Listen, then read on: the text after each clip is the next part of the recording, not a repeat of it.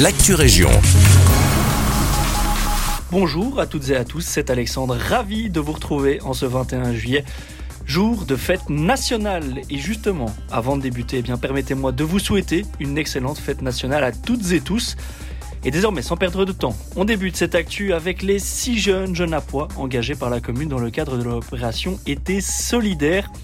Sous la supervision de la Motempo, ces jeunes réalisent des travaux d'utilité publique, notamment en entretenant les ponts de la Dille et en peignant du mobilier urbain.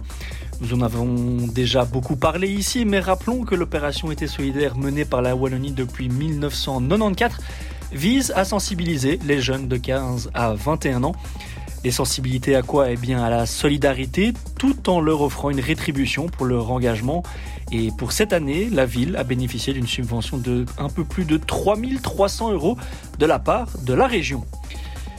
Et puisqu'aujourd'hui, eh bien, c'est jour de fête nationale, profitons-en pour faire un point sur le projet du futur stade eh bien, national de hockey à Wavre. En effet, la situation jusque-là dans l'impasse semble enfin se décanter grâce à l'annonce de nouveaux subsides de la part du gouvernement wallon ainsi que de la province. En partenariat avec la ville de Wavre, le Lara Hockey Club Wavre, l'association royale belge de hockey et la Ligue francophone de hockey, le projet bénéficie désormais d'un budget de un peu plus de 9 millions d'euros.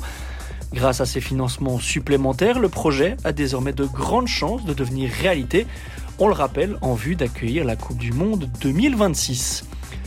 Enfin, on reste au niveau de la province avec ce que certains considéreront comme une bonne nouvelle dans le secteur de l'immobilier. Selon le baromètre du premier semestre 2023 présenté par les notaires, on constate une baisse des prix de l'immobilier dans le Brabant wallon. En effet, les transactions reculaient par rapport à la même période de l'année dernière, entraînant de fait une diminution de 2,4% pour le prix d'une maison sur le territoire de la jeune province. Le Brabant wallon reste encore la province la plus chère de Wallonie malgré cette baisse puisque le prix moyen d'un bien est estimé à un peu plus de 410 000 euros. Cependant, on notera tout de même que les prix des appartements ont eux augmenté, surtout en Brabant wallon avec une augmentation de plus de 6,7%. Voilà, c'est ici que s'achève votre Actu Région. Merci de votre fidélité. Je vous souhaite à tous et tous une excellente journée à notre écoute